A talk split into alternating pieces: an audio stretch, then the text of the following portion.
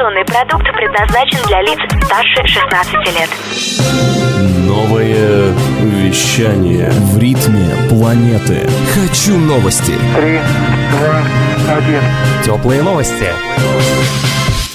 Всем привет! В студии Ирина Ишимова сегодня в выпуске теплых новостей. Электрический внедорожник для экстремальных гонок. Победа российской команды в мировом чемпионате по управлению персоналом. Открытие международной выставки «Иннопром-2019» и новая классификация зернового хлеба. Французская компания Spark Racing Technology представила на ежегодном фестивале скорости в Англии электрический внедорожник. Модель Odyssey 21 разработана для участия в чемпионате экстремальных внедорожников, работающих на электрической тяге. По словам специалистов компании, новинка имеет мощность 555 лошадиных сил и способна передвигаться по местности с рельефом любой сложности. Испытания электровнедорожника запланированы на сентябрь 2019 года. А уже в январе 2021 года он начнет свое выступление в экстремальных гонках «Экстрим И».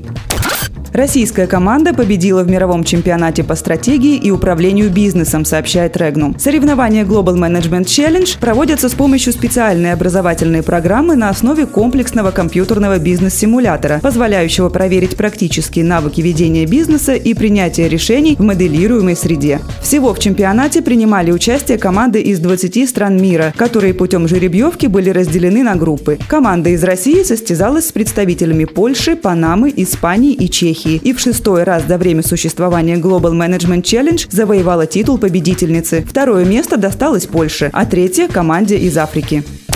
Десятая международная промышленная выставка «Иннопром» пройдет в Екатеринбурге с 8 по 11 июля, сообщают РИА Новости. Программа состоит из 12 тематических треков и четырех международных промышленных форумов в сотрудничестве с Германией, Турцией, Австрией и Францией. Главным мероприятием станет сессия на тему «Чемпионы цифровой гонки. Стратегии конкуренции». Участие в ней примут заместитель председателя правительства РФ Дмитрий Козак, министр промышленности и торговли РФ Денис Мантуров и топ-менеджеры успешных крупных международных компаний. Национальные экспозиции представят 14 стран, которые привезут новейшие разработки международных промышленных компаний, лидеров в своих отраслях.